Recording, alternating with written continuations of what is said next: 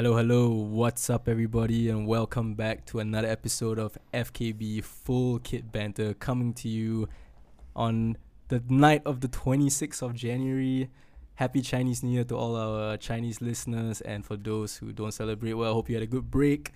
Um, welcome back, and we actually have pretty much a full house today. We have everyone but BK, who uh, you know came back a little bit late from his uh, holiday of his own. So BK, if you're watching or you know if you're listening, hope you're having a good rest. But um, yeah, welcome back everyone, and and especially the two boys who went to uh, Europe this end of the year. Cash, of course, coming back a little bit earlier, but Lionel just came back. I think uh, just a couple of days ago. Lionel, um, uh, you're there, right? Yeah. yeah.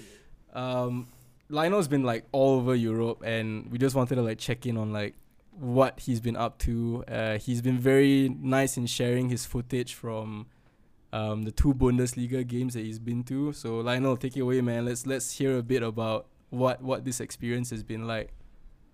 Yeah, I, I actually was away for like eight weeks, so it it's been a pretty long time since I've uh, been on the pod. Um, you know, I was I had the opportunity to watch the World Cup um, overseas, and I managed to catch the final like at the bar with like so many people, and it was an amazing experience. I I have to say that you know in my in all my years of watching football, right, this has to be the best World Cup final. Like there are so there's like it, it couldn't be even like there there's no like World Cup final as interesting or as exciting as this. Like this thing had everything inside, and I feel like you know, um, it's kind of like a fairy tale ending for for Messi, because you know, um, he's he I'm not really sure if this was actually his uh last World Cup, but he said that he declared that this was his last, and you know, it's just written in the stars, and you know, it's such an amazing experience to catch games live. Like I actually watched the some of the games live, um, like the Netherlands game. I watched it in the Netherlands itself, so mm. you could Mm. tell like the the the home fans are so supportive of their club. Wait, ne- Netherlands, Argentina, yeah. Yeah, as in like um I, I was I was actually as in unfortunately I couldn't catch that game to the very end because I I had pre-booked like a and a, a tour at the museum. But the moment I left the museum, right, I heard like like so many people shouting and screaming and then running outside to the streets and just screaming. And then I was like, no, it can't be. And then when I checked the scoreline, I saw that I think it was Weghorst, right? That Yeah. scored like the last minute goal. And then it brought it to penalties um after the extra time. So um, I think that was quite an amazing experience to actually be in a country uh, with the locals where they are watching the World Cup and especially when their team is playing. So it's a really different experience from just you know looking at your screen and then watching the World Cup back in Singapore. So I think that was an amazing experience, and I was fortunate enough to catch uh, my team, Man City, at the Etihad right. on on New Year's Eve. But I would say that the downside Not is not the we- best game to. have it was not the to. best game. I think I, I felt like City City didn't really look good. And I, I believe you guys know as well, like offline I've been saying that, you know, City look so um they look We'll, so we'll- dreadful. yeah, we'll definitely touch more on City Yeah, and what they- your thoughts are on, on the whole title run in. But th- tell us Yeah. more about their game at the Etihad. Yeah, so um like they look so like uh like fatigued because I think 16 of our players went to the World Cup. So um firstly I think the atmosphere there was buzzing. It's such a huge stadium. So can Uh, wait, wait wait wait before you continue, can we put to rest the rumors that it's the empty heart? yeah, oh, like, like like you. I think you guys saw the footage, right? It's Yeah. actually quite packed. Honestly, it's very packed. So, um, it's So not you- as you heard, empty you heard it as first, man.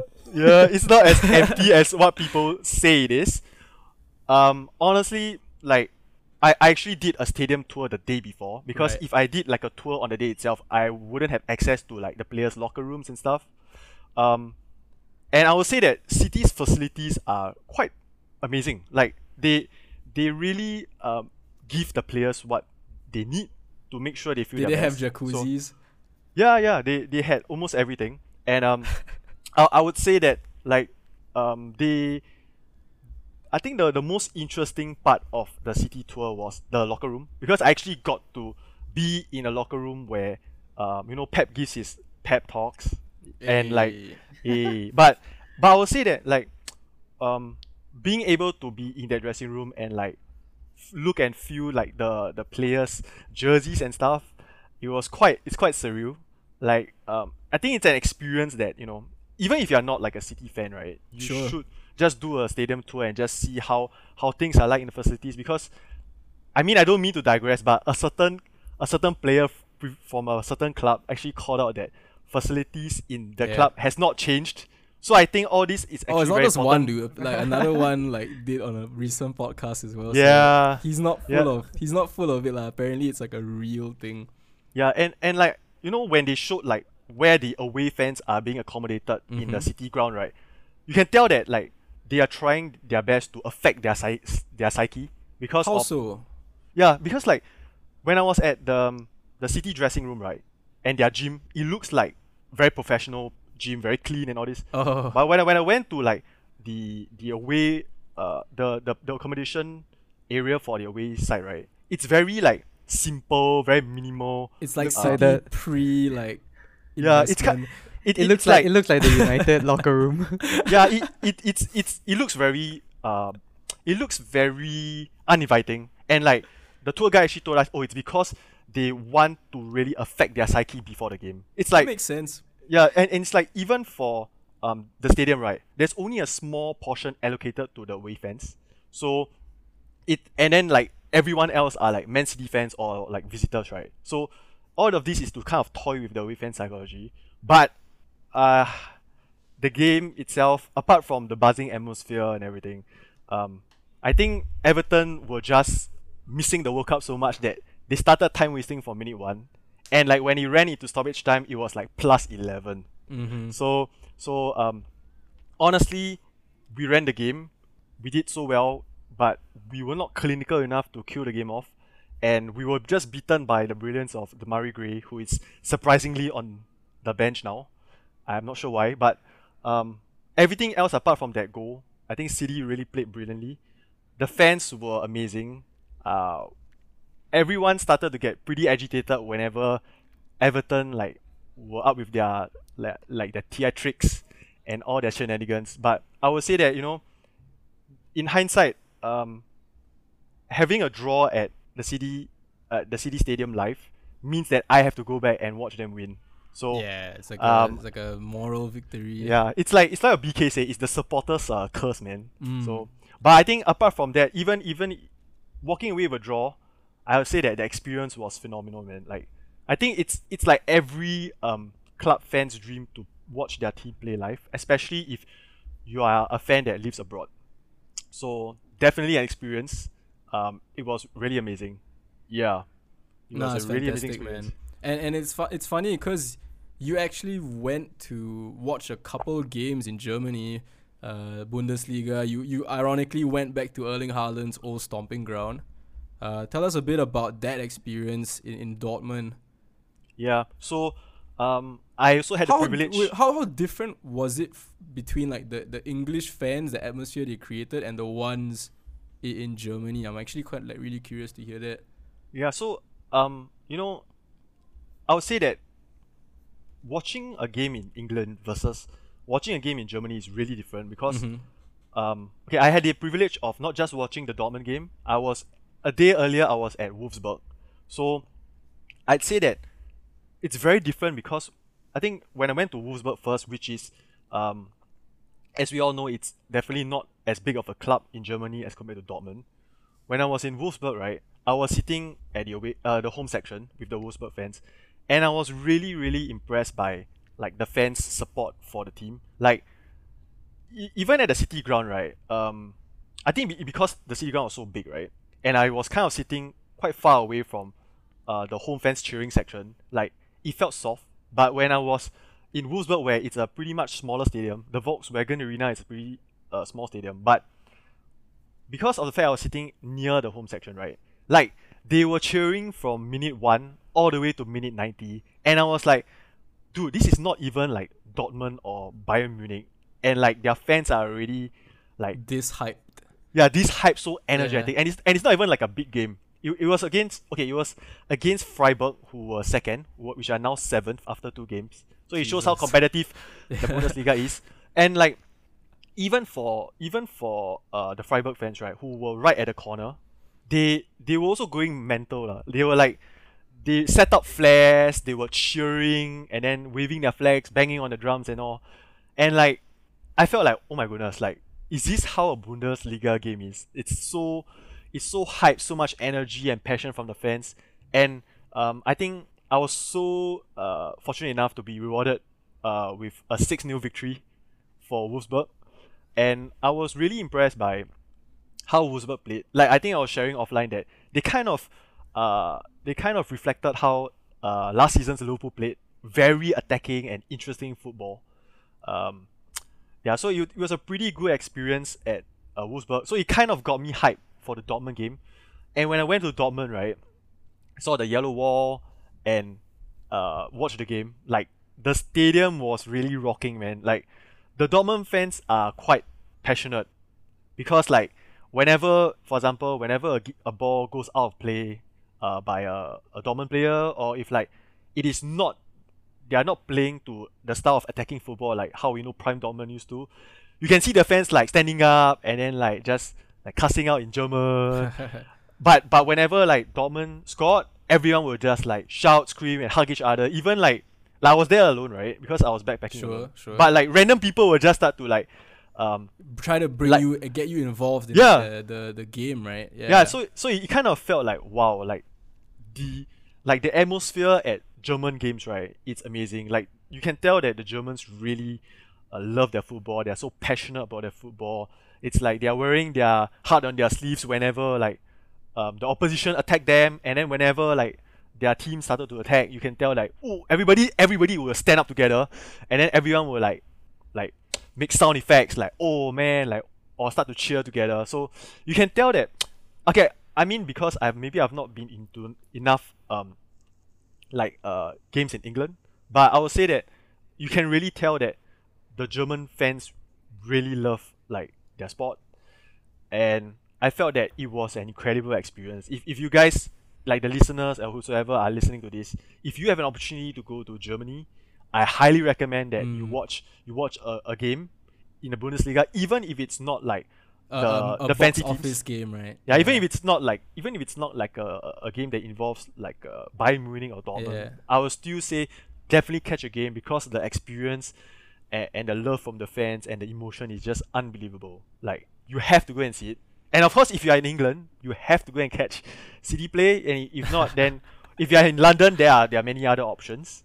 Um, but I would say that yeah, it's not not really- Chelsea or Spurs. yeah, maybe not Chelsea or. Spurs right now, but I would say that it's really, and I was really fortunate and humbled by being there because I realized that even if like we tease them to be one of like the farmers league, right? Uh, yeah, I, looking But- back, I think yeah. that's super like unfair right now. Yeah, but but but now but now when I actually watch the Bundesliga games live, right, Mhm. I realized that I it kind of start to, uh, I start to like remove that form of like, uh, perception that it is a They've done their because job in many ways. Yeah, they, yeah, I feel that it's- converted you, yeah. right?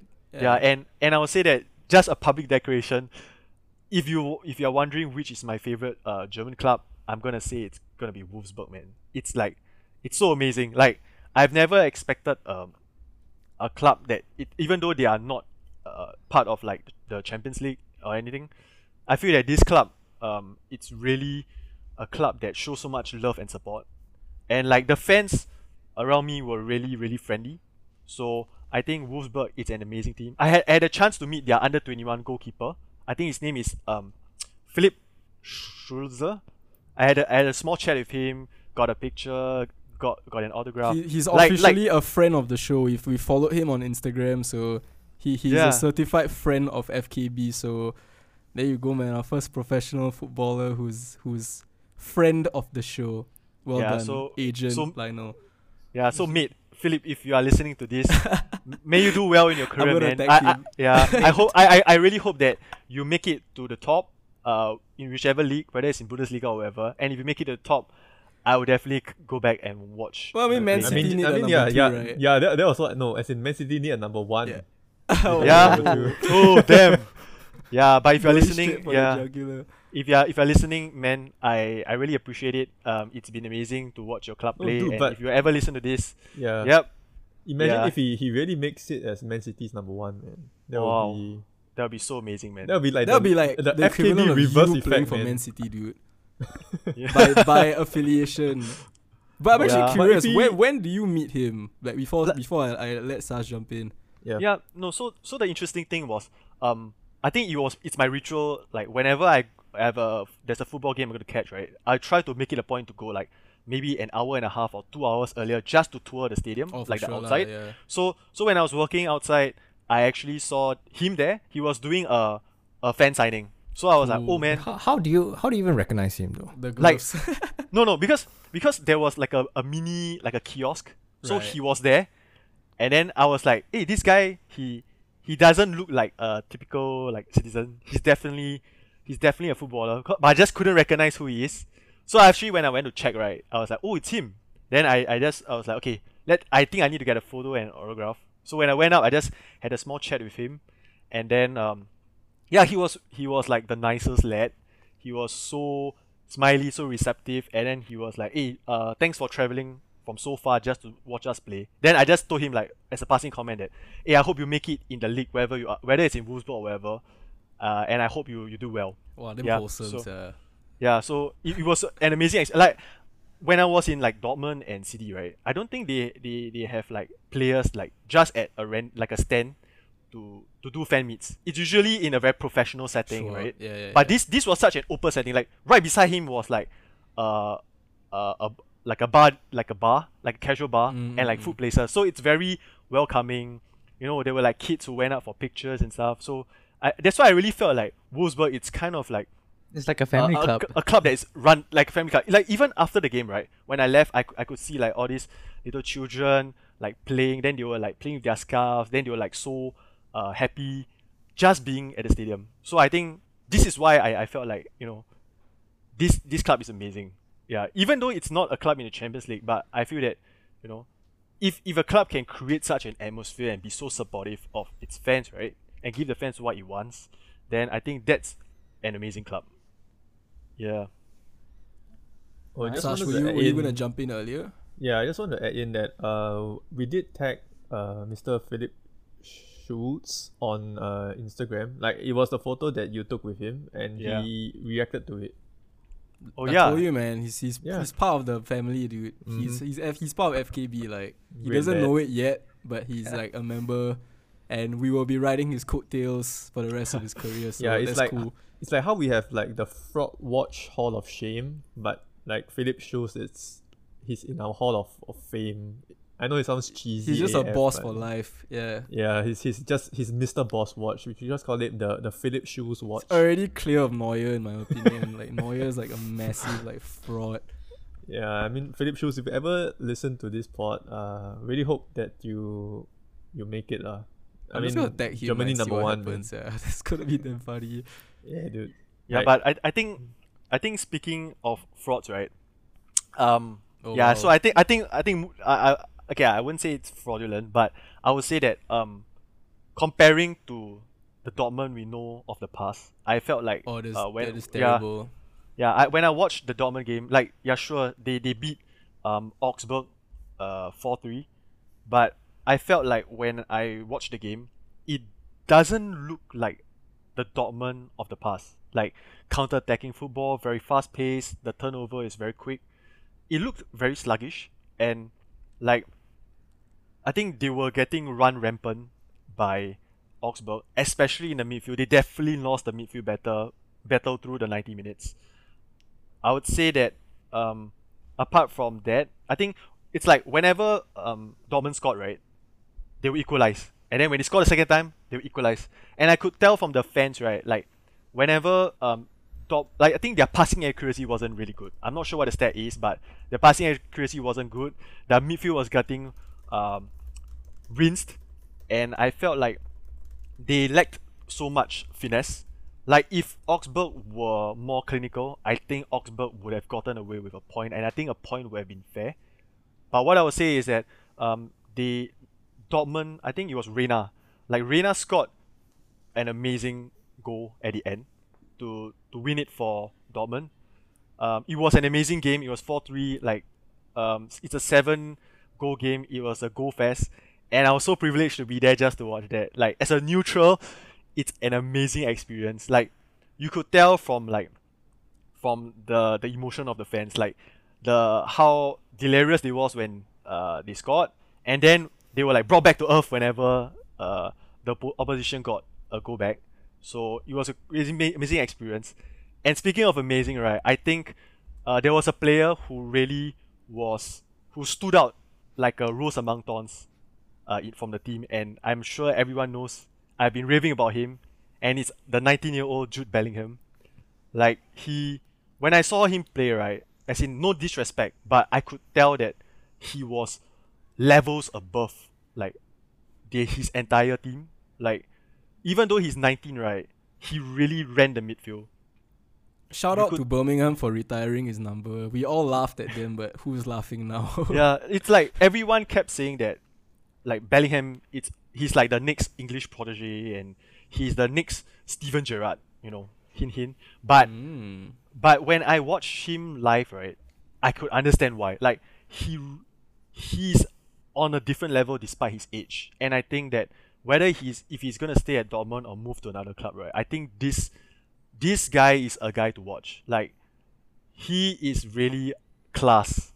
Like I can't emphasize how how well he played, whether it's on the ball or off the ball, and what a goal by Bellingham uh in the first half. Like I think this guy I think wherever he goes I, I think he's gonna flourish. Whether it is Madrid or Liverpool or City, this guy is gonna definitely uh, be one to watch.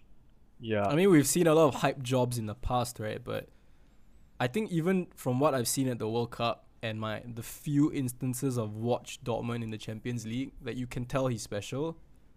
Just his maturity, like like you, like, I'm not comparing the two, but you just look at a former English prospect in Dele Alli, right? You knew the talent was there, but he never quite had the maturity. With Bellingham at 19, you can already see like this guy is a captain in the making. Like he just has that about him. And and like I don't know, I, from a Liverpool perspective, just the rumors, you know, it, it's obviously heart wrenching because at this point it's anyone's guess where he goes, but I certainly hope he, he shows up at Anfield. And kudos to you for sending me the the Dortmund chance of you'll never walk alone, right? Like that was cool. That Yeah. was so cool to hear. And hopefully he likes the sound of that. If you get my drift. yeah. I think Yeah. potentially you could be hearing more of that, but just let's hope. at a different ground. Let's hope. Yeah, but, But I think cool. I yeah, think it's a really cool experience, man. yeah, but I'll just say one more thing. Um, Mhm. uh, I think the stadium like erupted when uh they brought Sebastian Haller on because I actually found out that he he I'm not sure whether he he he beaten or he's beating cancer. I think I think he went through chemo and he's clear. Yeah, I think he Yeah. beat it. Obviously, Yeah. like you never, you're never really like fully, you know, over it. Like you might relapse, but I think for now, the initial scare, he's over it. So Yeah. yeah, like like fair play to him, man. yeah, so I think when when he came on right, well you could tell everyone stood up and then the stadium erupted. Yeah, Mhm. I was like, wow, this guy, I think he's gonna do great things at uh Dortmund. Yeah, especially Yeah. after his exceptional season at Ajax, you know, getting, you know, he, he went to West Ham, didn't quite work out. Uh, took a step back to the Eredivisie, killed it with Ajax, killed it in the Champions League, got another big move to Dortmund, and then you know, it's heart wrenching, right? Right at the start of his move, he he gets diagnosed with like like testicular cancer. You you have worries about, you know, whether his career might have to be cut short, but you know, it's, it was I- I'm sure for you and for everyone in the stadium, it must have been awesome to see him back on the pitch. And he scored, right? Like you said, he scored. No, no, he didn't score, but I I could tell that you know he needs a little bit time to Sure. get his groove just back. just getting back minutes in, in the top flight. I I think it's it's a huge achievement. Yeah, I, I think I the only complaint I have was to Dortmund is yo where is Marco Reus man like like he I think he wasn't even on the bench. Uh, okay, I'm not really sure uh, what's the latest with him, but He's, it would have been nice to see Marco Reus. For He sure. was, yeah. he was crocked. Uh. One of the most uh, likable, unre- underrated players, but unfortunately also someone who has had his injury problems throughout the, the years. Kind of reminds me of like Joe Cole. Eh? like Yeah. style Yeah. wise and just the injury profile. Like yeah, I- I- Really- I, always felt that link between the two of them. Really talented player, but Yeah, yeah, his ankles class. were made of glass. Mm. But uh, yeah, man, Lionel, like like we we've been following your like journey, and I'm glad you're able to share some of it with the listeners, cause uh, there was a point where I legit thought you were just gonna stay there, cause you looked like you were having so much fun, and and like I was happy to see you having all that fun. But glad to have you back. Uh, but one of our other, you know, FKB boys did his own Euro trip. Uh, Cash, who uh, you know we're glad to have back as well. Cash, a very different sort of trip. Um, went went up to Newcastle. We'd like to hear a bit more about that. This is your what what time going to Newcastle? This is my second time. Mm-hmm. Um, unfortunately, not as lucky as Lionel to get a ticket because uh, we sell out really fast, unlike uh, Man City. Wait, no. Hey. Hey, shots fired, man. yeah, but uh, okay. So I think um, we can hear from Lionel's enthusiasm that uh, I I do agree with all, everything he says. Uh, as a football fan, I will implore every single one of you to try and catch a game live because really the atmosphere is insane. I think everything he described about Wolfsburg, right? It, it was very much like Newcastle because yeah, I couldn't get a ticket, so I was outside on the ground. Uh, like uh, there's so many comparisons that I can draw from. Like um, the fans just make friends with you. You don't care where you're from because uh, in certain parts of Germany, I mean, you you went to Germany, you had that uh, love, right? But in certain part of Germany, um, not so lovely, lah. so uh, it was very refreshing to get all of that uh, in, in Newcastle. It's very like a family, like uh, how uh, Lionel has described Wolfsburg. Uh, it's very loud, even when you're not in the ground, because everyone is just singing outside already. Uh, just a little plug, you know, I have a small vlog. Oh man, I was the- just my- about to yeah. do it, but yeah, go for it. Yeah. yeah.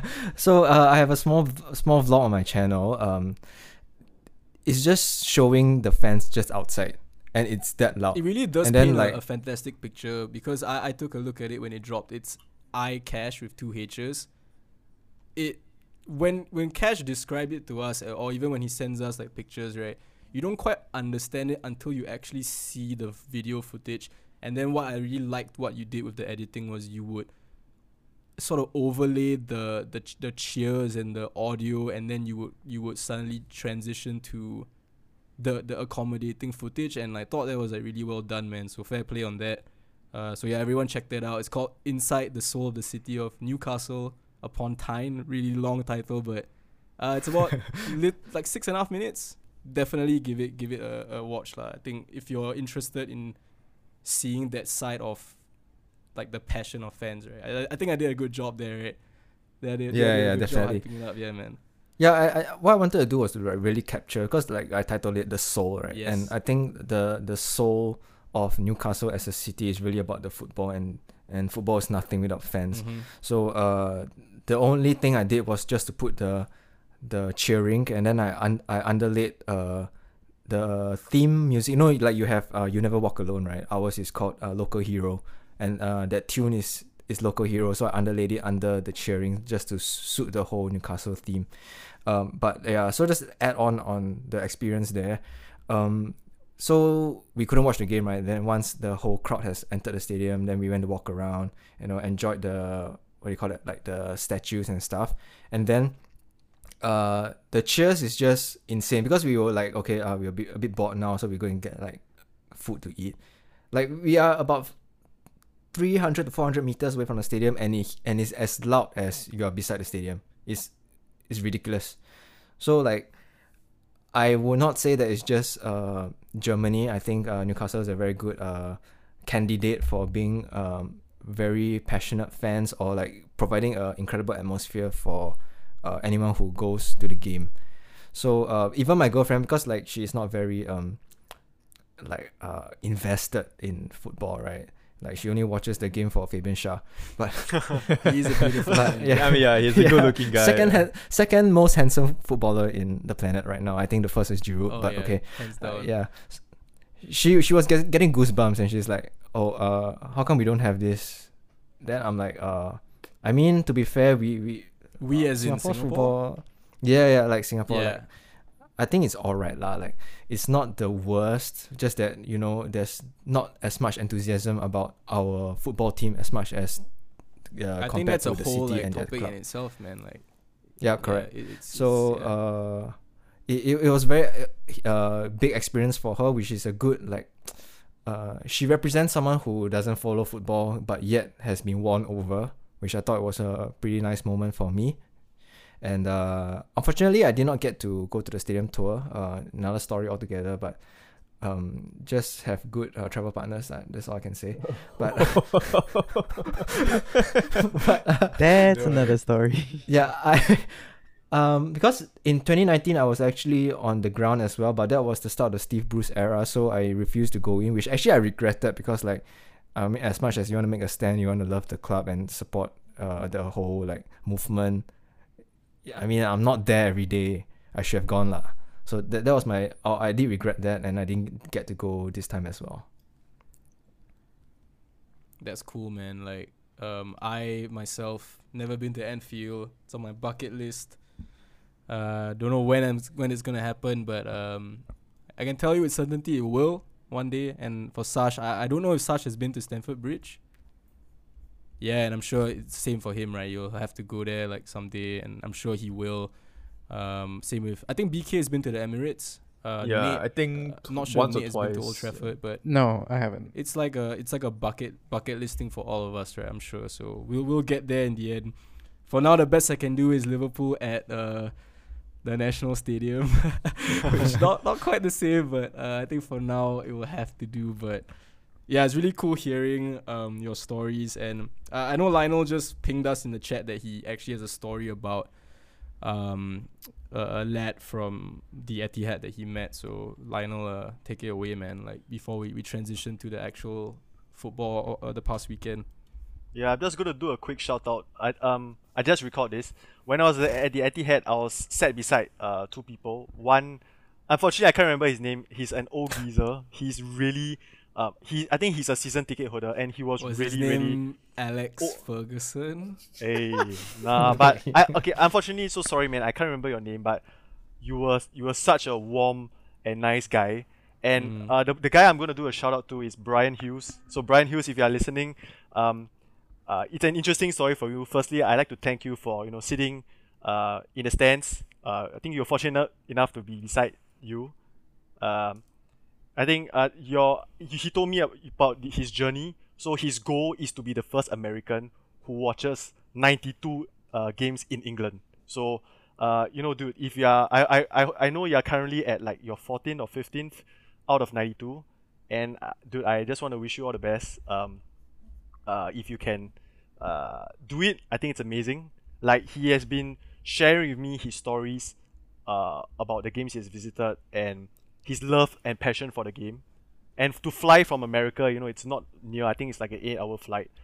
Um, oh, you so you I, you took a longer flight than him. yeah, man. I, I, I took a longer flight. credit. Yeah, but but he he flew to England specifically for football games. Like every day, he's he catches one game live at the stadium, whether it is a Premier League game or like a Division two or three game. wow. Like he he just he just loves the game. And dude, Brian, uh, if you're listening, I wish you all the best. I hope you'll be the first American to hit the to accomplish the 92.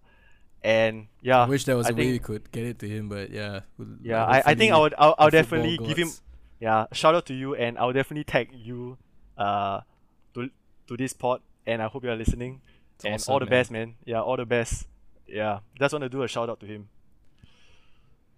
Yeah, also like we're laughing in the chat right now. Uh, I, I clearly I've had a bit too much to drink when I said Alex Ferguson. I had my United hat on, so yeah, that's that was my that's my bad. That's my bad. But uh, it's actually a nice segue because we're gonna be talking about Arsenal, Man United. So I guess it worked out in the end. Um, awesome stories by uh, Lionel and Cash. Um, it's even cooler to hear them on the pod than you know via like the, the the the chat we have going on so thanks for sharing that guys um and just nice like we were about 30 minutes into the app and we're going to start talking about what happened um the past weekend of course there's no premier league this coming weekend so um less previews of sort. so we can i guess we can get we can dig a bit deeper into what went down at the weekend um unfortunately bk is not with us so first game we're gonna like recap is obviously Arsenal Man United. Um, first against third was dubbed as a potential title reigniter for United, but um, of course Eddie Nketiah had other ideas. A dramatic late winner for the Arsenal to put them eight clear. Um, Nate, your thoughts on that game, and obviously you know heart wrenching at the end, but some positives to take from it, no? Yeah, yeah, definitely. Um, but just before that, I just want to give a shout out to like to the guys. Thanks for the sharing. I, I mean, Mhm. like, I really could feel all that emotion, and now it makes me really want to catch a game more than anything. It's uh, Road trip. yeah, yeah, definitely on the bucket list. Um, yeah, I, and you know what? Speaking of which, I think Arsenal United would be a great match to catch. So that that should be the one. Maybe maybe I'll I'll ask Beaks if he wanna you know go together. Um, but yeah, so this match, you know, going into it, United, I always feel like um they're a bit of a wild horse, especially coming off that City win. Um, I think we had uh, a good chance to to really kind of like as you rightly said, like this was potentially a um, title uh, like clash, and well, it just turned out. Well, it, the the game didn't didn't disappoint by any measure, but I think it really showed the the levels um between United and Arsenal. I felt like they really were playing really well. They moved the ball. The the difference in fluidity and and stuff really showed just how um, why they are sitting at the top of the table.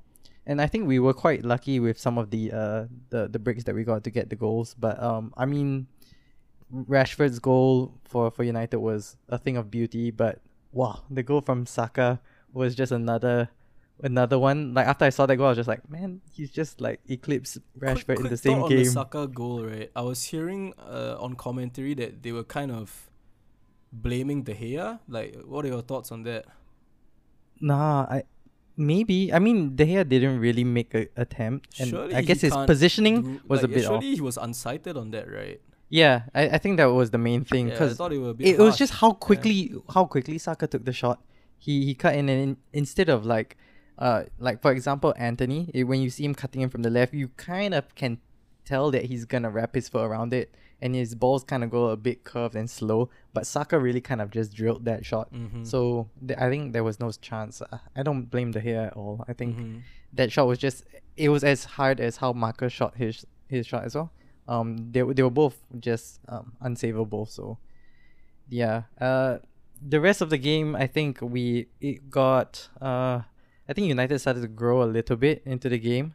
Um, and to the point that I actually thought that uh, it was quite even neck to neck at the two two. Uh, going into the to the last few minutes, and I felt that maybe we could have been the team to nick it. Um, a little bit of momentum was with us, but but no, in the end, you're right. Uh, Arsenal really got the the final the final goal, and yeah, I mean a bit heartbreaking, especially because it was like the 90th minute or so.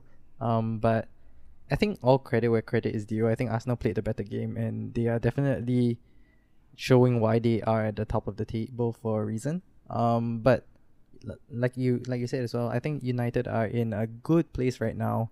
Uh, I think the team is full of confidence, and even after that game, we just recently played the uh, Carabao Cup as well.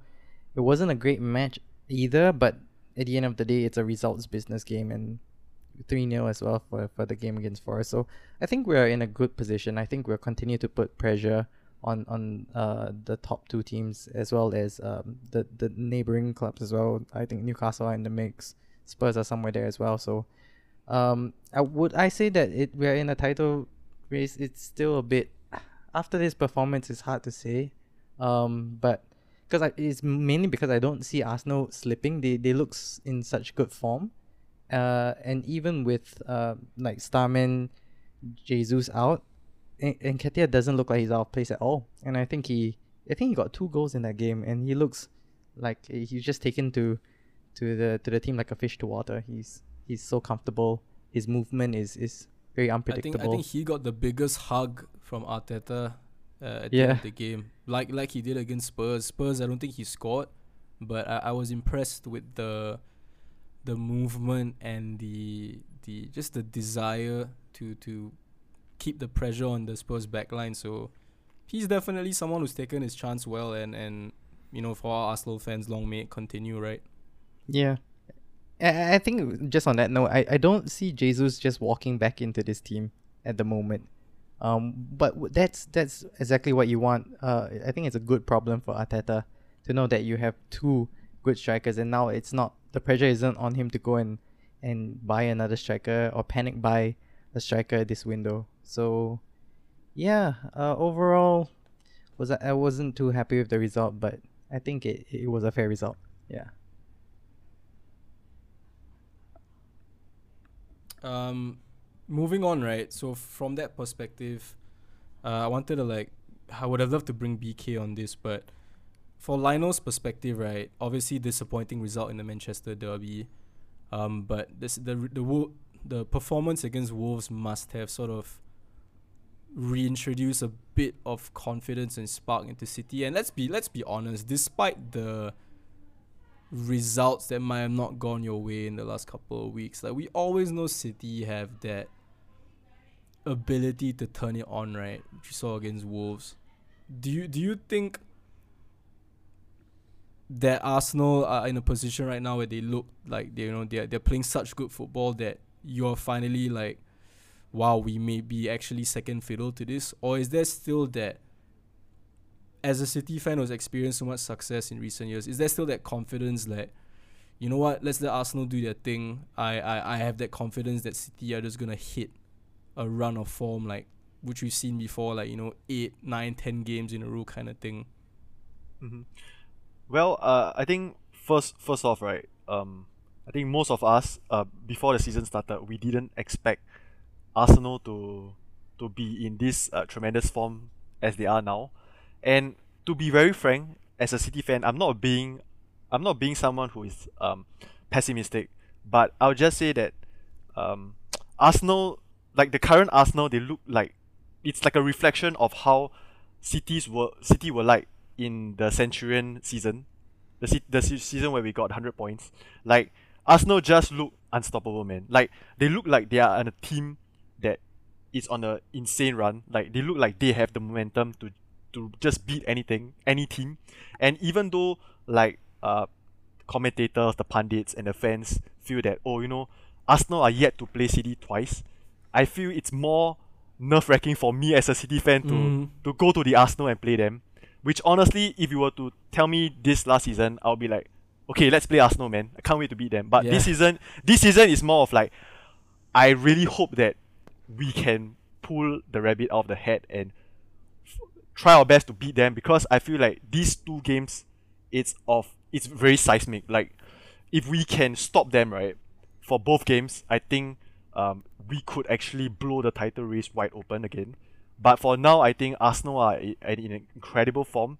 Like even if they have players out like uh, Gabriel Jesus, like people like Nketiah are really stepping up, and I think I really agree with.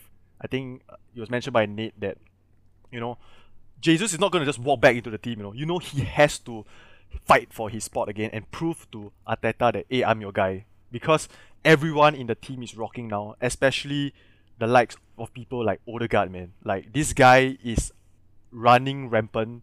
He is doing such an amazing job. Even like I can remember like how people were criticizing Odegaard when he left. I think it was Real Madrid, and then people was criticizing him saying that you know this guy has joined Arsenal. He has retired from Champions League.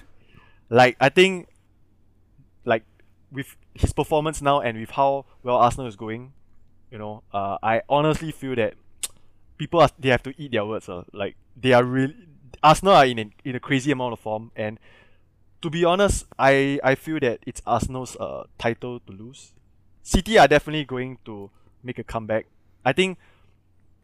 Uh, after the World Cup, I, I know you. I have I have mentioned to you guys that I think City don't look, uh, good. They looked very uh fatigued, and it was from that Spurs game when C- the City fans actually booed um the players off at halftime. I think that was kind of like a wake up call to uh, the City fans, and that if you guys have not watched the reaction by Pep Guardiola after the game, you guys should catch it because I think in that one interview itself, you could really tell. So there was so much information just from that one interview. Mhm. Yeah. So if you have not um, listened to it, check it out. But I would say that you know City are going back to their groove, and when people are trying to and when, and I heard people say that you know Haaland, the Haaland hype train is over. You know that performance against Wolves, I think that that shows that you know that Haaland is definitely here to stay. He's Like definitely here 25 to goals in the league in, in- January, yeah. right? he yeah I think 25 goals in if I'm not wrong is 19 19 games. Jeez. Like- like like he has five hat tricks. Is it something yeah, like thi- that? this guy is It's constantly insane. breaking breaking records, and I really hope that uh he's. I mean, the Golden Boot. I think the Imagine if Norway had better players. Yeah, it, it, just it's him just and it's, Odegaard. It's like it's Yeah. like Wales. it, it's such a pity that the likes of him and Odegaard were not in the World Cup because I think they would have been super exciting to watch. yeah. But but what I would say is that I hope Haaland smashes, continues smashing records, and he's definitely an exciting one to watch in, in the league. But I would say that this title race is definitely interesting. I think even for the likes of Man United, you know, they are picking up from. I have I have friends who are United fans. They are they are really impressed as well of how quick United um bounce back from what they were last season. So they are definitely in contention for the top four. Yeah, so I think this this title race, eh, this uh Premier League season is definitely full of very interesting, uh, interesting moving parts. I mean, I it's interesting you brought up top four, right? Uh, actually, Nate, go ahead. I- I'll just keep on to that thought. Oh, okay. I I just wanted to, to pick up on something that uh, Lionel mentioned, and that was on Odegaard. I saw Mm. like you know there were there are a lot of photos that like to compare players, right? And so I think Odegaard has been compared to to like KDB, and usually you know when you see this, the first thing you're just like is like the first thing you think is oh my gosh like they're overhyping him. He's not that good. you know, right? you're Yeah. just no. But at first people will say like this is just disrespecting KDB. Like he's been doing it for years. But I think after just watching, and I don't watch Arsenal that much, but after watching that United Arsenal match, you kind of really realize that. Uh, I mean, there were a lot of players that were very important, especially in the midfield for Arsenal, like Partey and Xhaka as well. But um, Odegaard, he's he's really kind of like I think he deserves to be in that kind of contention, at least for this season, for the performance he's put in, like in the way that Bruno was compared to KDB, just because of just what he brings. I think if he is that one key player that if you take him out from from Arsenal, there is not they lose a lot. They they won't be anywhere close to where they are this season without him because he has been so integral in the fluidity and the tempo of, of Arsenal's play. And I realized that it makes it very difficult for like teams to pick him up because he's always moving. He's so fluid. He's very much like um like a Modric style player. He's, he he moves around uh, a bit like Bernardo as well. Uh, Bernardo Silva. Um, these players are really hard to pick up, and um, their movement is so quick and nimble, and and the control of the ball. So he's just he's just been so good this season. I think that um I think he deserves to uh, to just be in that kind of uh comparison with with with the greats like like KDB. Yeah. Yeah, that's just Yeah, my yeah, thoughts that's on a, him. that's a fair point. Yeah, I, I think he'll go from strength to strength. I think in many ways, obviously, you need the supporting cast around you to let you do your job, which I think Arsenal have done, and Arteta in particular have done well. But yeah, I think the the less hype slash pressure it is around him, the more he'll thrive. But also, I understand that it's the nature of the business, right? They are going to want to hype up as much uh, both the team and the player as they, as they can, just because that's how that's how things work. But um, to the point earlier about like the title race and the top four race, right? I actually wanted to throw this to Cash because despite Newcastle and United being level, right? Newcastle actually uh, are third above United on goal difference. But I wanted to get Cash's opinion on two things. The first being Newcastle's sort of the draws that have been happening. It's like they, they they've been phenomenal in terms of like defensive structure and they've only lost once this season. They're tied with Arsenal for the fewest losses in the league. But it's the nine draws that worries me. Because like it's simple math, right? Like you can lose as few games as possible, but what you want is to win games, not necessarily draw them. So I wanted to get Cash's thoughts on like how I guess I don't think worry is the right word, but if if there's a slight concern about a lack of goals for Newcastle, or is he? Are you more like happy that they're just keeping clean sheets and they're hard to beat at this point? Mm, definitely being hard to beat is uh, a positive, but um yeah. So I think it's also the frustration when we because it's not like we are not creating. We are actually creating quite a lot. Um, I think the thing that I can go back to in my recent memory is the current the recent Southampton game, the semi final first leg. Uh, we actually got into the box a lot, but we have these two players who are usually the criminals, Hmm. uh, Joe Willock and Sean Longstaff. They they run a lot and they are coached very well by Eddie Howe to be very effective. Just that they are not good enough They're just in terms limited, of right? yeah they're, they're limited so like there's a lot of wasted uh decision making uh wasted shots. I think sometimes joe Willock wants to prove that he is better than his stats shows or like he wants to buff his stats up. So he goes for shots rather than like you know laying it off to Callum Wilson. And speaking of Callum Wilson he has been he has dropped off quite a bit after the world cup. Uh people are saying he's not fit uh fully fit. And uh, there's been calls for him to be dropped to put uh, Isak on. So uh, I personally don't think he is that bad. Just that when you put him alongside uh, Isak, he is less mobile, and he kind of it's like if he's not holding the ball up and he's not like uh, taking the opportunities, then maybe we should let someone try something else. And uh, there- there's the rumor that's going on that uh, something's going on with him, uh, Eddie Howe and St. Maximin. So uh, he has not been starting games. But I, I personally don't think it's that deep. I just think that uh, St. Max, he doesn't press as much as either Joe uh, Joelinton or Joe Willock uh, on the left wing. So that's why he's not starting games. But yeah, so I, I don't think it's that deep. Just that it, when, when we need the attacking uh, prowess, we don't have it unless he comes off the bench and it's definitely a worry because uh, I actually feel very threatened by uh, Man United because uh, they are doing very well at the moment. So uh, it, it it it does make our top four positions quite uh, uh vulnerable. Fortunately for you, United are in fourth and you're in third, lah. Like, like looking Yeah. at fifth to tenth, right? Which we're gonna get into later. I'm looking at those teams and they, none of them really look like they even want it.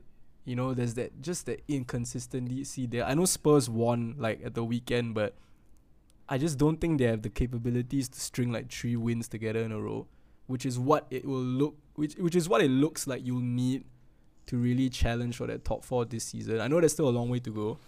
Uh, we're already in January, so I think we are accustomed to the season being a bit further along. But I just want to refresh everyone's memories that we're only 20 games in. It's still like pretty much half the season to go, so a lot can still happen. But um, Newcastle and Man United certainly look like the better teams. Like you look at Spurs, Brighton, Fulham, Brentford, Liverpool, Chelsea. Like none of them really have the capability nor the firepower to string results together. Which, if I'm a Newcastle and a Man United fan, I look at that and it gives me confidence, right? Despite the fact that we have the cup competitions to deal with. Yeah. It, yeah, y- yeah, I agree with that.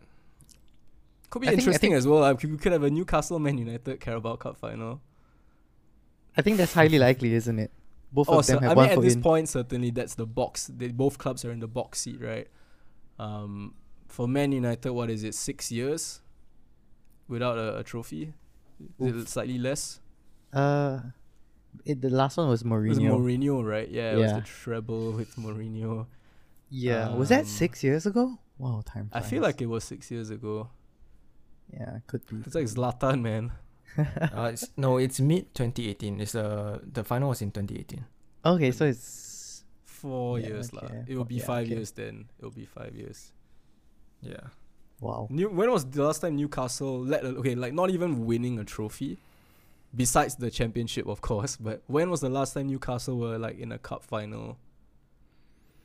Um. Wow, you guys are testing Let me me. just Google it. lah. Uh, you can you can try and test yourself. I'm gonna Google it.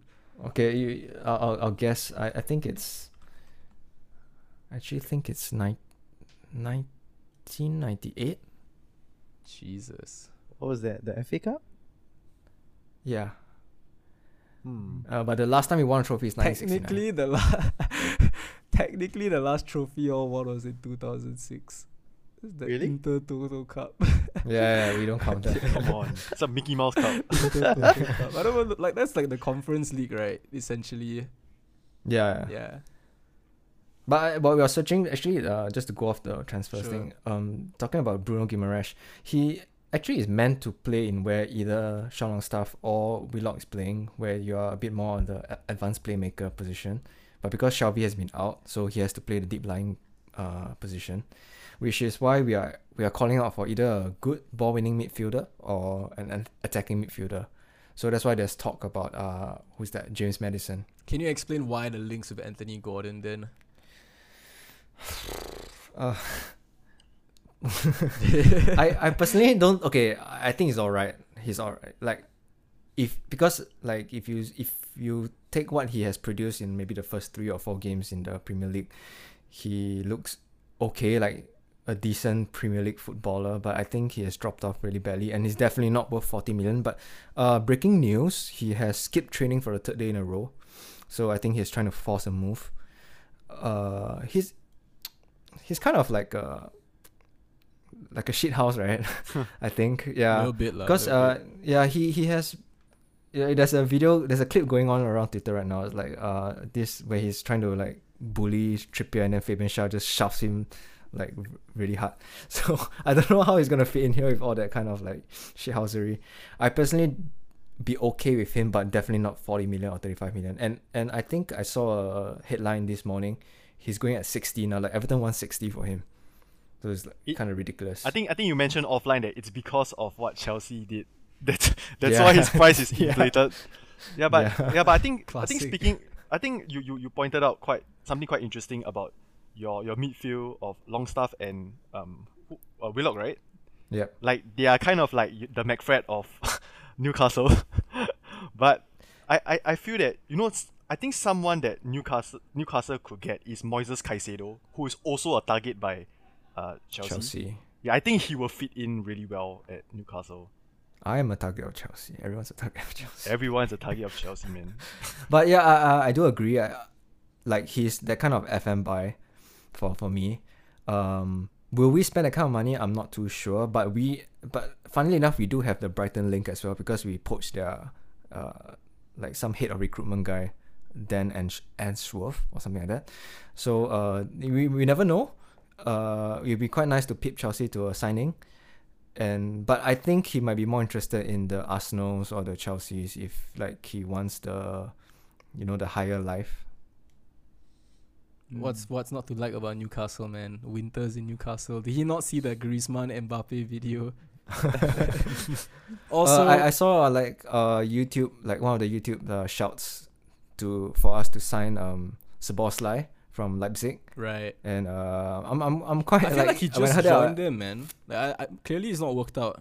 I, th- I think it's the second season. Yeah, th- Yeah. that's the thing. Like Yeah. uh, clearly it hasn't worked out, so you know you never know when it's a pun. There's just the, just that um you know Eddie Howe plays with that intensity, and I don't think like luxury players like even James Maddison can cope with that kind of like running and pressing, or they might not be willing to do so. However, for me, I always feel like you should always have another trick up your sleeve. You need like, to have a bit of not working- stardust in your team, yeah. Yeah, correct. Uh, like you need that mercurial talent, Yeah. and I think either Maddison or Szoboszlai possesses that. Nah, I think Newcastle, especially if they secure Champions League football right next season, you're gonna see like a a, a big step up in their transfer targets. Like this year, you already saw like the the change in quality, right? Like you guys were going from like uh like like like your Ryan Frasers and your Callum Wilsons, both like who are good players in their own right, but it's a completely different like market, right? To then competing with the likes of AC Milan for Botman, getting Trippier from like then La Liga champions Atletico. So y- you guys are only go up gonna go up another level, um, which is gonna be scary a scary prospect for the rest of the league. Um, but I'm interested to see what happens in the Carabao Cup, Carabao Cup final, and or now it's the what I don't even know what energy drink it is anymore. Um, but yeah, that Should we do the a, a live watch along? we could, man, and uh, I I think you said 198 for just for confirmation. It was 99. It was against Man United, ironically. Ah. So your last final was against United at Wembley, and next final could very well be against United again at Wembley. So interesting times, symmetry, man. Um, from that, right, let's get into more depressing stuff. We've talked about the, the, the, the big hitters of this season. Um, we gotta Mid touch on the mid hitters, the battle of mid. Uh, Sash has been rather like quiet this pod. I would be too if I wasn't hosting, but Yeah, man, man. this game kicked off the weekend l- and look at it pretty much ruined my evening because Yeah. it was just so bad. Uh, Yeah. I'll let Sash dig into it first. Liverpool, Chelsea, of course. I mean, just just look at us, man. Who would have thought? Yeah. the last two. European champions of England. Fucking who, was our centre mid by the end of the game? It was a don't know, like- combination like of Curtis Jones, Simon, Ox, and Simon and Chukwuemeka. Garfunkel. Like just like li- Chukwuemeka, little- who doesn't own a pair of boots. Man was like slipping all over the pitch. So who was the clownier of the two? Probably Liverpool, bro. I think we were lucky to, to escape with a point. I think you guys had the better of the game. We had I like mean, a we we, had, had, a flurry like at the start of the second half, but it, it died out pretty quickly. Yeah, we had meme moments, like not just uh Chelsea but Liverpool as well. But on on Chelsea side, I do remember when um Mudryk is it how do you pronounce the name Mudryk right? The. Nor-. Norwegian uh eh, no sorry Norwegian Ukrainian uh Haaland. Yeah, I remember when he came on, he looked good, and then um I think it was Mount that pinged him a ball from uh the right hand side to the left hand side. And then uh, Mudryk controlled it with a touch that Lukaku would have been He proud controlled of. it Like, out of play, right? yeah, that's right. That was when I saw it. I was like, yeah, that, that kind of sums up the the game as a whole. lah. It's just, it's Sunday league, man. The amount, I, I wish I kept the count of the number of misplaced passes. I know, right? It was Like- staggering, eh? Like, it, it like I was it reminded me of dude. secondary school football. Yeah, I was exhausted and I didn't even leave the couch. I just I just went to bed after that. I just I don't know, man. Where, where do we go from here? Honestly, that might be the last time I ever make a prediction on FKB because uh, I might clip out and insert my my my hot take from the last app. I said it would definitely not end nil nil. I said it Yep. with great confidence, and it was the most nil nil game I've ever seen. Dude, you even while. lost you even lost money on the game. You bet. Uh, I bet Salah, to score, yeah, and Sa- I don't even know if Salah played, bro. Yeah, dude. Like Yeah, he, he I put a was- fiver on Salah to score. Mm. Do you think that? I mean, the, the player himself. I know he's getting older, but he looks much slower. I, I don't know what it is. It, it could be a tactical thing where Klopp is asking him to play a little bit further out wide. But that was when Darwin was like playing cen- central. Gakpo, man, that, that miss was shocking, Wow, Don't don't dude. tell me Absolutely it, shocking, man. Gakpo is like shit, bro. Dude, now instead of I'm like getting like bro mad, like instead of like one Timo, you have two Timos. I'm in getting crazy like Memphis vibes, dude. Ryan I really Babel, hope. I'm wrong, but damn, Dude, Ryan not a promising man. game. kind of looks I- like yeah, yeah, he kind of reminds me of Ango, more of Ango than than um. Engo could finish. To be fair, Yeah, yeah, Engo was yeah, just useless that. at everything else. How yeah, about- I don't know, man. On your I, side, I think man? just the whole team, like, it's not just Salah. Like, yeah, Salah has regressed. His finishing, I think, is. If you want to get into XG and all that, I don't have the stats, but I, I, I read or I watched the video that his XG is like. Uh, or his goals are way below his XG, which shows like it's him, right? You know, his finishing is clearly off. Um, but the team as a whole, like, there's just no game plan, bro. Like, I I saw Konate like playing as like a defensive mid. I don't know if you remember, like Konate was the guy like sort of pressing people on the halfway line. I'm like, what is yeah, going he on? he was your best player, man. Yeah, oh, Like, for sure. Like I, I love him, but I'm just Mhm. like, what, what, what's the game plan? You know, Mudryk. Like when you see James Milner against the fastest player in the league, like what, what like what, yeah, is, what it's- is going on? It's just it, it reminded me of Foden versus Milner, man. oh my god! Like I'm just glad Klopp took took him off pretty much after like two minutes. Yeah, He got the yellow card, and we were just like, yep, that's it. Mm, I think, um, I think pre-match, right, like before the game itself, Klopp did mention in the statement that he is loyal, but not But too not too loyal. loyal. Yeah, yeah. Yeah, and then he he benched like quite a few of those. Uh, his some of his His uh, favourites, right? quote Yeah. favorites. Yeah. So what do you think of the the new kid? The can't pronounce his name. Yeah, Bajcetic. I think he's all right, but he's he's very raw. You know, like you could see he was nervous in the game. There were a few like misplaced passes, a few like you know heavy touches. Um, but I I like, you know, I I, I don't mind something fresh, which is you know what what we we pretty much set up with against you guys. We even benched like Trent. Yep. Um, I like him. I think we're giving him a new contract, like one for the future. But surely, you know, I think at one point our central midfield was Harvey Elliott, Bajcetic, and uh Thiago. I'm just like, nah, like come Bro, on. This- Thiago, man, I need I need your thoughts. Yeah, yeah, shoot. No, no, I think mean I spoke your, about your, your Thiago thoughts, in yeah. the. Actually, no, this was in the chat. Sorry, yeah. Yeah, but to, to me, right, I Mhm. think he, he really is a passenger when you need him to be in the trenches in terms Mm. of like what Hendo did for you in his in his prime. Mm-hmm. Like, like in in that particular era, right? not I wouldn't say era in, in that in that team when you guys were were good. Like he was. He, I, I know there were a lot of um. Like when he won the PFA Player of the Year over De Bruyne, I didn't really argue that much because Who did? yes, yeah, I, I mean De Bruyne had the better stats like in But terms who of goal won the PFA assists. Player of the Year? Hen- Henderson won it. What? When? Wait, didn't he win it? There was one. There was a. there was a season where he won it over De Bruyne, and people were like, "Oh, why? Why is he?" Why oh, he it was like over- oh, okay, I remember. It was like some uh, writers association. oh, was yeah, it? yeah, it wasn't a legit one lah. It was, but Ah. it was like uh, yeah, yeah, I remember that. Yeah, but uh, Yeah, props to him yeah. because he really gave it all on the pitch. Mm, but mm. um, Father Time really takes takes a toll on on players and especially on Henderson. Yeah, he might have the leadership skills, but he's Henderson he's, is he's kind of an SP, bro. dude. He's kind of like SP. I, lo- I love Henderson, Yeah. but but he he's toast lah. Like even his passing, like like you look at Xabi Alonso, right? When his legs Mm. really went, like Alonso was never the fastest player. Yep. But when his legs went, he had the intelligence and the the first touch and just everything about him to to almost negate that lack of speed. Mm-hmm. Henderson, I'm not saying is a bad player technically, but he's not on the level of Xabi Alonso. And for someone who's known for his like running and his combativeness, Yep. once the running is gone, which we've we've seen, it, uh, like it's half his kit gone, right? Yep.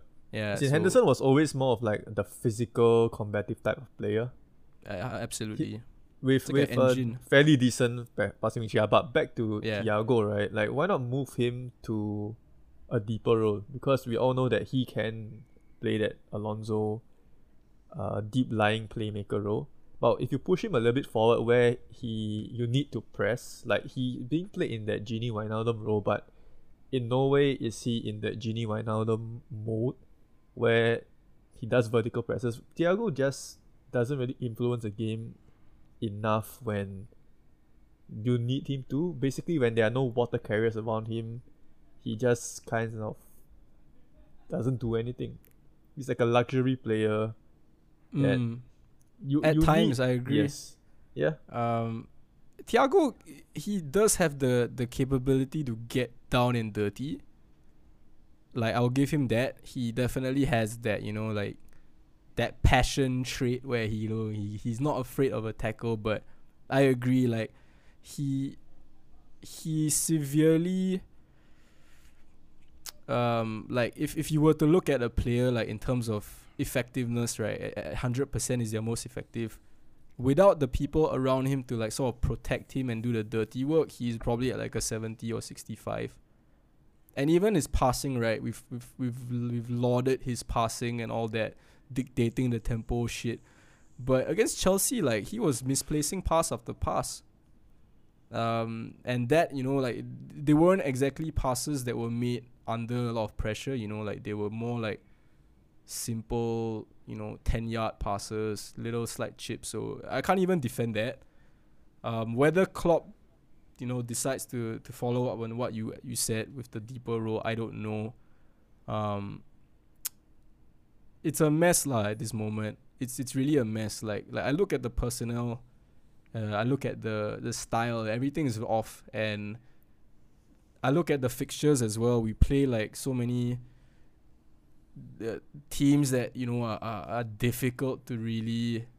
I, I don't see a particularly moment that where I look like okay, this is gonna be the turning point. They they all look like potential draws or L's, so it, it's just frustrating at this moment. Yeah, I mean, if you're gonna talk about players who can't pass or rarely did anything good during the match itself, I mean, to Mount, man, Yeah. like I Yeah, don't know. I I've been one of the biggest The backers of the guy, man. but yeah, like one thing, a 300k per week contract, and you're performing like this. You know, usually players perform before they sign the thing, right? This guy is doing neither. So I I don't know, man. Like, if I he wasn't like a Chelsea lad, he would be at McDonald's, bro. Same with Curtis Jones. He'd be serving popcorn. If he wasn't Scouse. Dude, I mean, if Felix was like after his suspension, right? I think Mount will be the one on the bench because he's providing nothing. I mean, Conor Gallagher is actually showing that he wants to. He's doing much more than Mount, man. Like Mm. I don't know. I think it's because we have so many injuries right now at the moment, but thank goodness some of them are, you know, on, on their way back. And I mean, and by those players, I mean our first choice left back and right back. But I think Potter shouldn't rush them back in soon because both of them clearly not really the fittest lads in the squad. But it's a good thing, you know. Is the new boy injured? The Noni Maduk. Ma- Madueke? Yeah. I don't think Um, he is. I don't think so. He's just. I think he needs time to adapt, lah. But Ziyech has been doing pretty well on the right hand side. I thought if Ziyech should big- have scored at least like twice, man, against us. If not at Yeah. least one goal.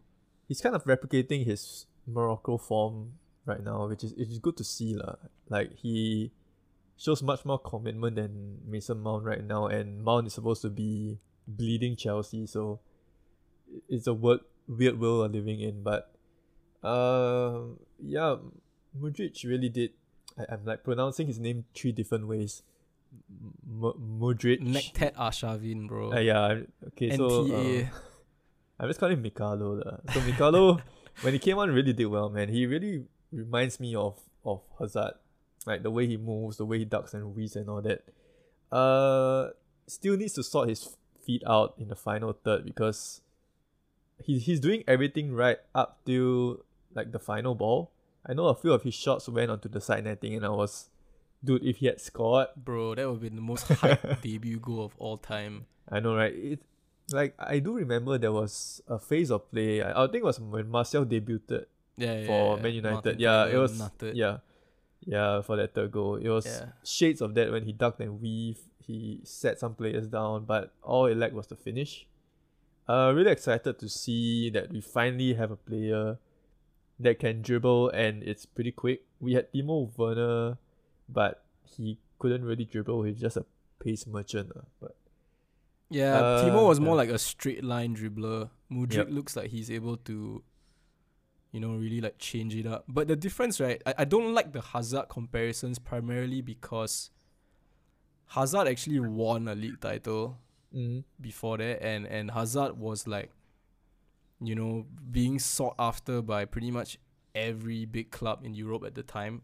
Him Yep. choosing Chelsea was a huge deal. I remember. But I think the difference between him and Hazard is, um, Hazard is known to be lazy. Like he, like John Terry did mention in an interview that Hazard wasn't the best in terms of uh, training, training right? sessions. Mm. Yeah, but he it goes back it up to on the what we said pitch. with uh, Cash. What you you Mm, you obviously you would love if everyone in your team, you know, did the hard yards, but ultimately, like what makes the difference in the big games or like in a really tight games is the guy at the stardust, which is what Hazard was, right, at his Yep. core. mm-hmm. Mm.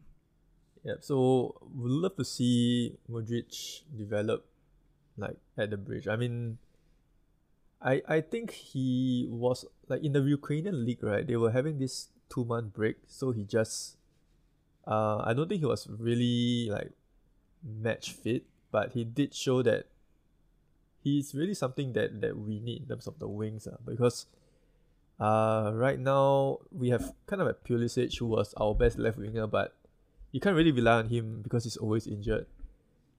Then we have, dude, Mount on the left wing is just, it's just painful to watch, man. Um. Oh yeah, Sterling. I, I'm not sure what's the plan for him right now, because there are rumors that, uh, ne- never again, man. That experiment that should be shoved back into like the depths of hell and that should never be reopened. yeah. yeah, but I think Sterling he I do think he still has a role to play. I mean if if Ziyech is really wanting to leave, then I think he would be great on the right wing side. So yeah. I think what Potter is trying to do, right, is Havertz will play that, that false nine role with uh, Modric and if it's like Ziyech or Felix or whoever it is on the right wing. Slowly starting to see what he wants to do. Uh, and thank God that we are finally being linked to midfielders and not any more forwards. Because it's insane, man, the number of forwards that we have in the squad. It's like ranging from Lukaku all the way down to ah, dude, Aubameyang, man. Just- yeah. I don't think Aubameyang touched the ball when he came on. yeah, he, he's just not like I knew that was gonna just end in disaster. Like the Mm. moment the the links were started, like just he's not a Chelsea guy lah. Like Yeah, dude. just yeah, but yeah. pretty impressed with uh, Badiashile. I was just about to ask you. Yeah, do you do you Mm. think that's it for Koulibaly then? I don't know, man. because I don't Koulibaly on the money he's on and like his age, he's surely not gonna wanna like play second fiddle to like a dude who up till this season like I think last season he was still in like the under twenty ones man. Mm. So it, it must be weird for him, right? I think if we're gonna use the types of transfers that Todd Boehly has been making uh, up till now, it's all been pretty young, up and coming youngsters. Whereas Koulibaly, I wouldn't say he's finished, but he's nearing the tail end of his career. And I mean, Thiago Silva is in the team because he He's just your best he- player. Yeah, Like, like legit. There's no two ways about it.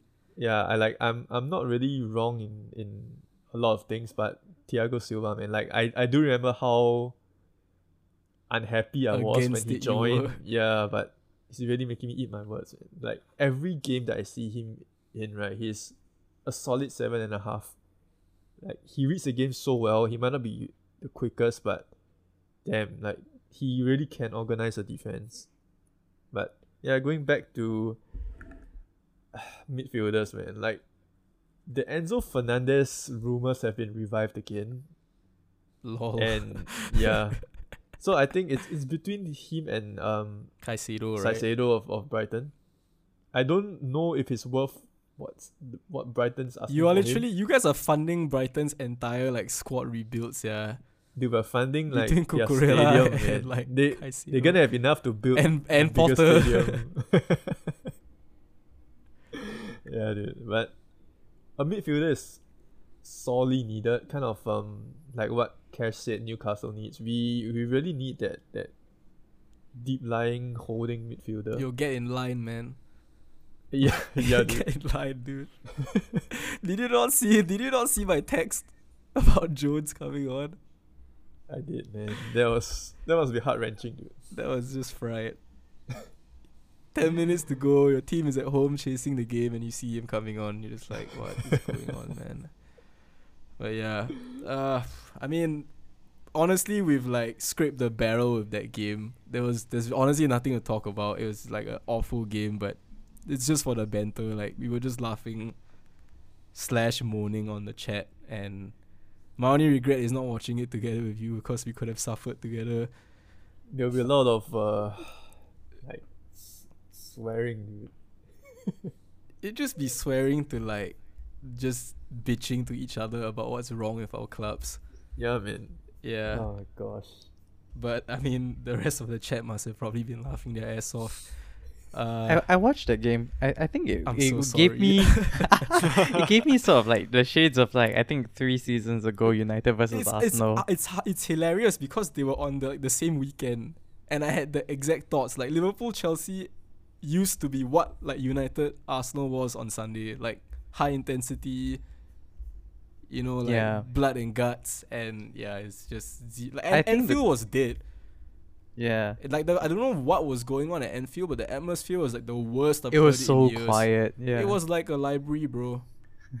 It was embarrassing. everyone was too stunned to speak. it was embarrassing, yeah. Like, uh, and I mean, it's rich coming from me. Like, I'm not, I, I wasn't there, right? But I thought my TV had like issues, but I'm like, what? Th- Like, it's almost like the game was so bad that even you know, like Liverpool fans who are normally quite loud, they just yeah, yeah, yeah even we're bored and we are not interested. So that must have been disappointing for like from Klopp's perspective, especially. I'm surprised he didn't bring it up. Sounds like something he would have brought up. yeah, I mean, even Pep brought it up. Pep brought Who? something up about Pep about his his fans not not making enough noise. For sure, Mhm. yeah, for sure. Yeah. Um, what else? Oh, we we moving on from the Liverpool game, right? Unless Sash has anything else he wants to. Nah, I, I want Yeah, to. we're just done, I want to right? Yeah. repress. repress yeah, there's not. Yeah, I rather we're good. Um, Falling obviously, the- the inevitable happened. Um, I did dub it "Loser Leaves Town," and to no one's surprise, Lampard uh, is, was officially let go by Everton uh, mid the middle of the week. Um, there was a moment where I actually thought Everton were gonna persist with him because I think there was radio silence from the Everton camp for like three games, or not three games, so like three days, and then suddenly on like the Wednesday night, then suddenly the the the rumor mill started spinning. But um, I actually watched the game so that you guys didn't have to. And Everton are a lot worse than I thought. like holy shit. To make West Ham who have been awful themselves this season look like 2009 Barcelona? Jeez man. Uh yeah I feel for Frank. Um it's sad to see like Gerrard and Lampard like given and no matter what anyone says the two of them will always be linked just because um of you know the they play the same position both England legends, both club legends for their respective clubs. So seeing them both, you know, fail so spectacularly in the Premier League, it's a bit disheartening. But um, I think at the end of the day, they, they, they both bit off a bit more than they than they could chew. And from like, I wanted to get Sasha's thoughts. Like, hard to defend, right? Like, even though Everton are a shambles, I don't think it could have persisted any longer with Lampard at the helm. I think when Lampard was appointed as Everton manager, right? I think the writing was already on the wall. Like I Mm. could see, I, I mean, I couldn't see him really being successful at Everton because I, I think Lampard is like like Gerrard, right? I think the Premier League is a step too far ahead for them right now. He needs to do what he did at Derby as the same as what Gerrard did with especially Rangers. at I two think- clubs who like Villa and Everton, right? I, I don't think it's unfair to say that they are both definitely big clubs. under the sleeping giants, But you know Exactly. They are they yeah, are they are clubs with high expectations, but with um let's just say they are oh, they're, they're expecting too much of what they are at the moment. yeah, So yeah. those two guys certainly had an uphill battle and um especially with Everton, like I saw like obviously with the sacking, like there were a ton of news outlets focusing on Everton centric stories, right? And I think since David Moyes, no Everton manager has made it two seasons. Which is like insane. No, Since the era of this, Since uh, David owner. Moyes, yeah, not uh even slightly before Moshiri, I think. It's, it's Oh. pretty much after Moyes. Moshiri came in in 2016. Moyes left, I think, in 2014. And it's just been like two manager, uh, not two managers, like a manager every two years ever since. The average lah. Obviously, some didn't make it past like a year, but and that just sums it up. It really sums it up. Like like their next appointment might shape the the trajectory of that club for the next two decades. Because It's, I really uh, think if they do go down, they have no guarantee they're gonna come back up. It's that bad. It's apparently Bielsa. I told you guys in the chat, Bielsa could either be a big lift or he might even get sacked before the season ends.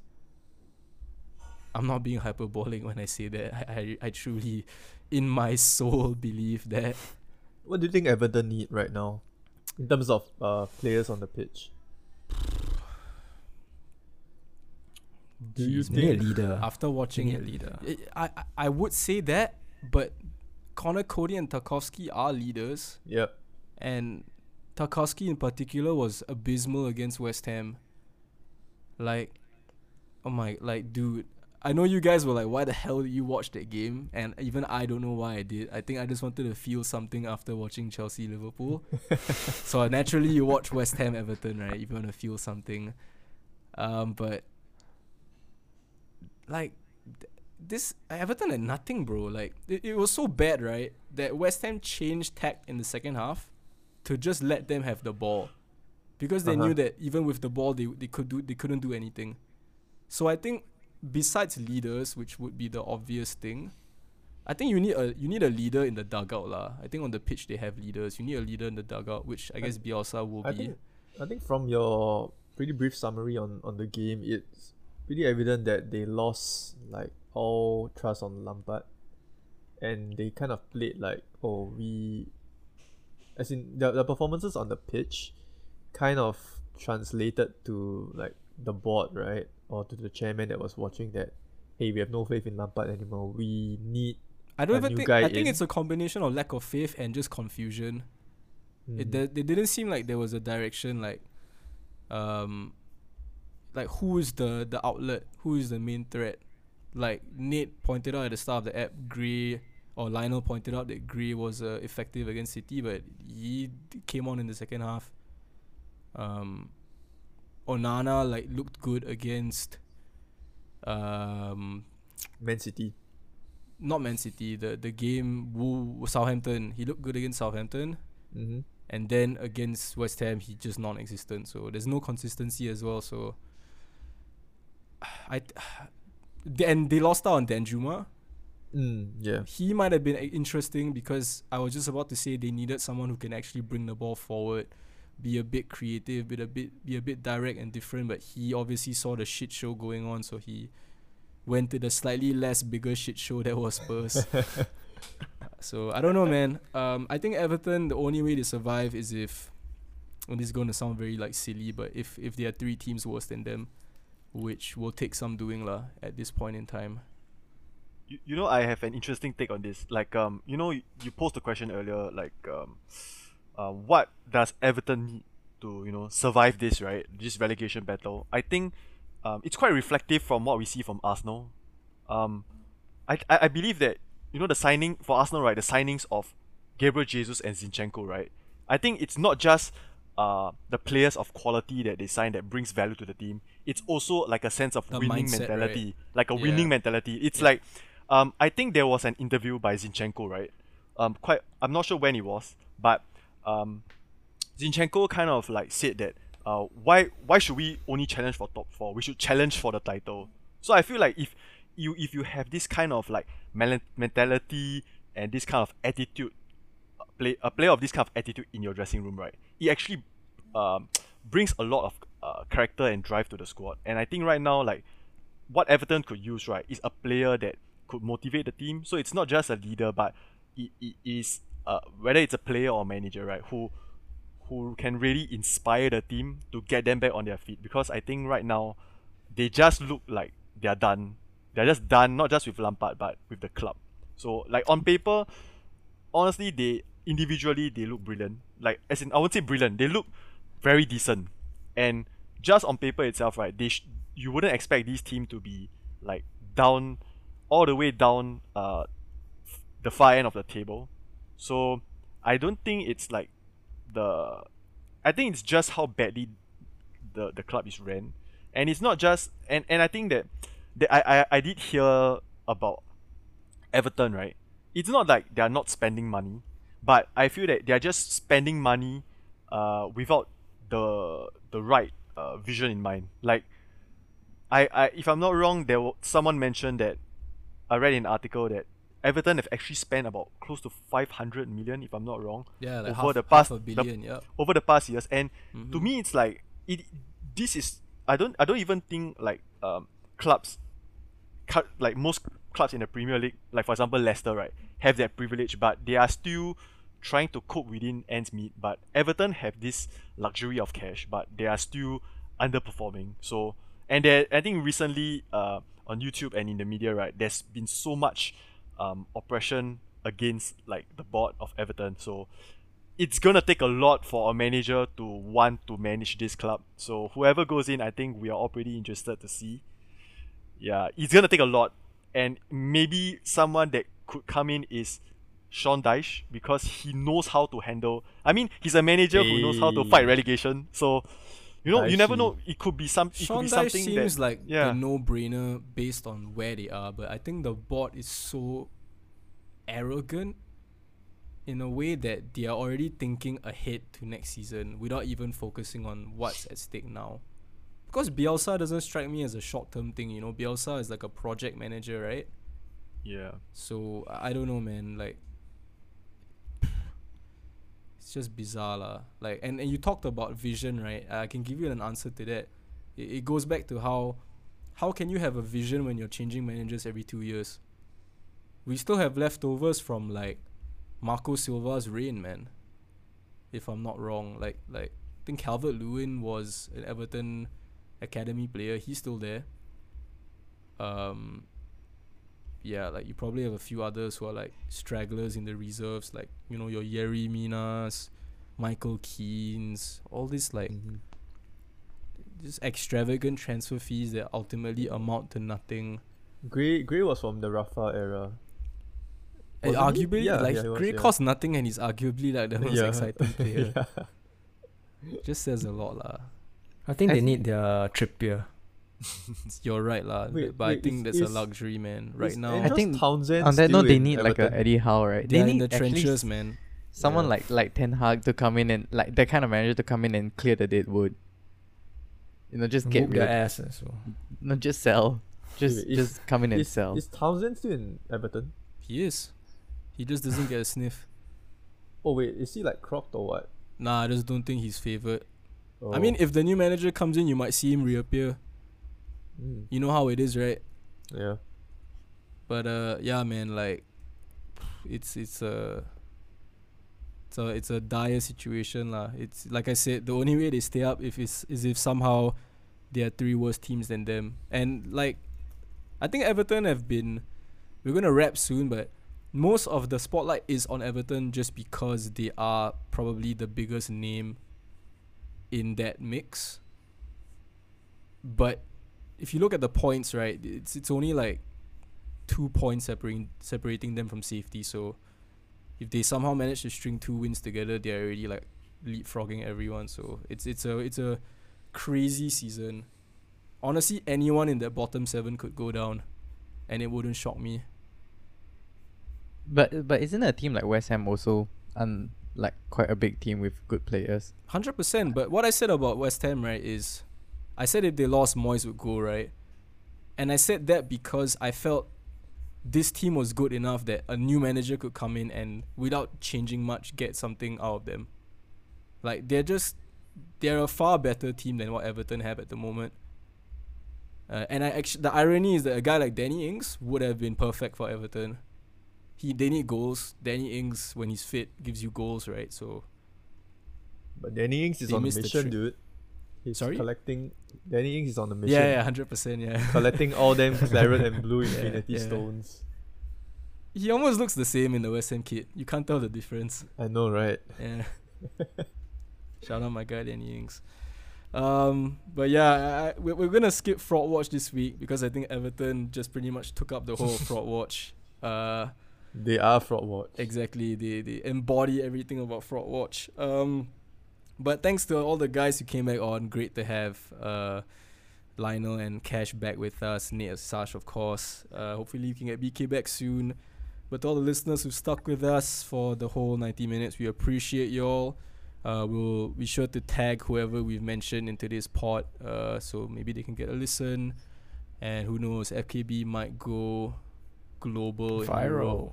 That would be sick. But yeah, thanks everyone. Hope you had a good rest if you're living in Singapore, and we'll catch you in the next episode. Take care.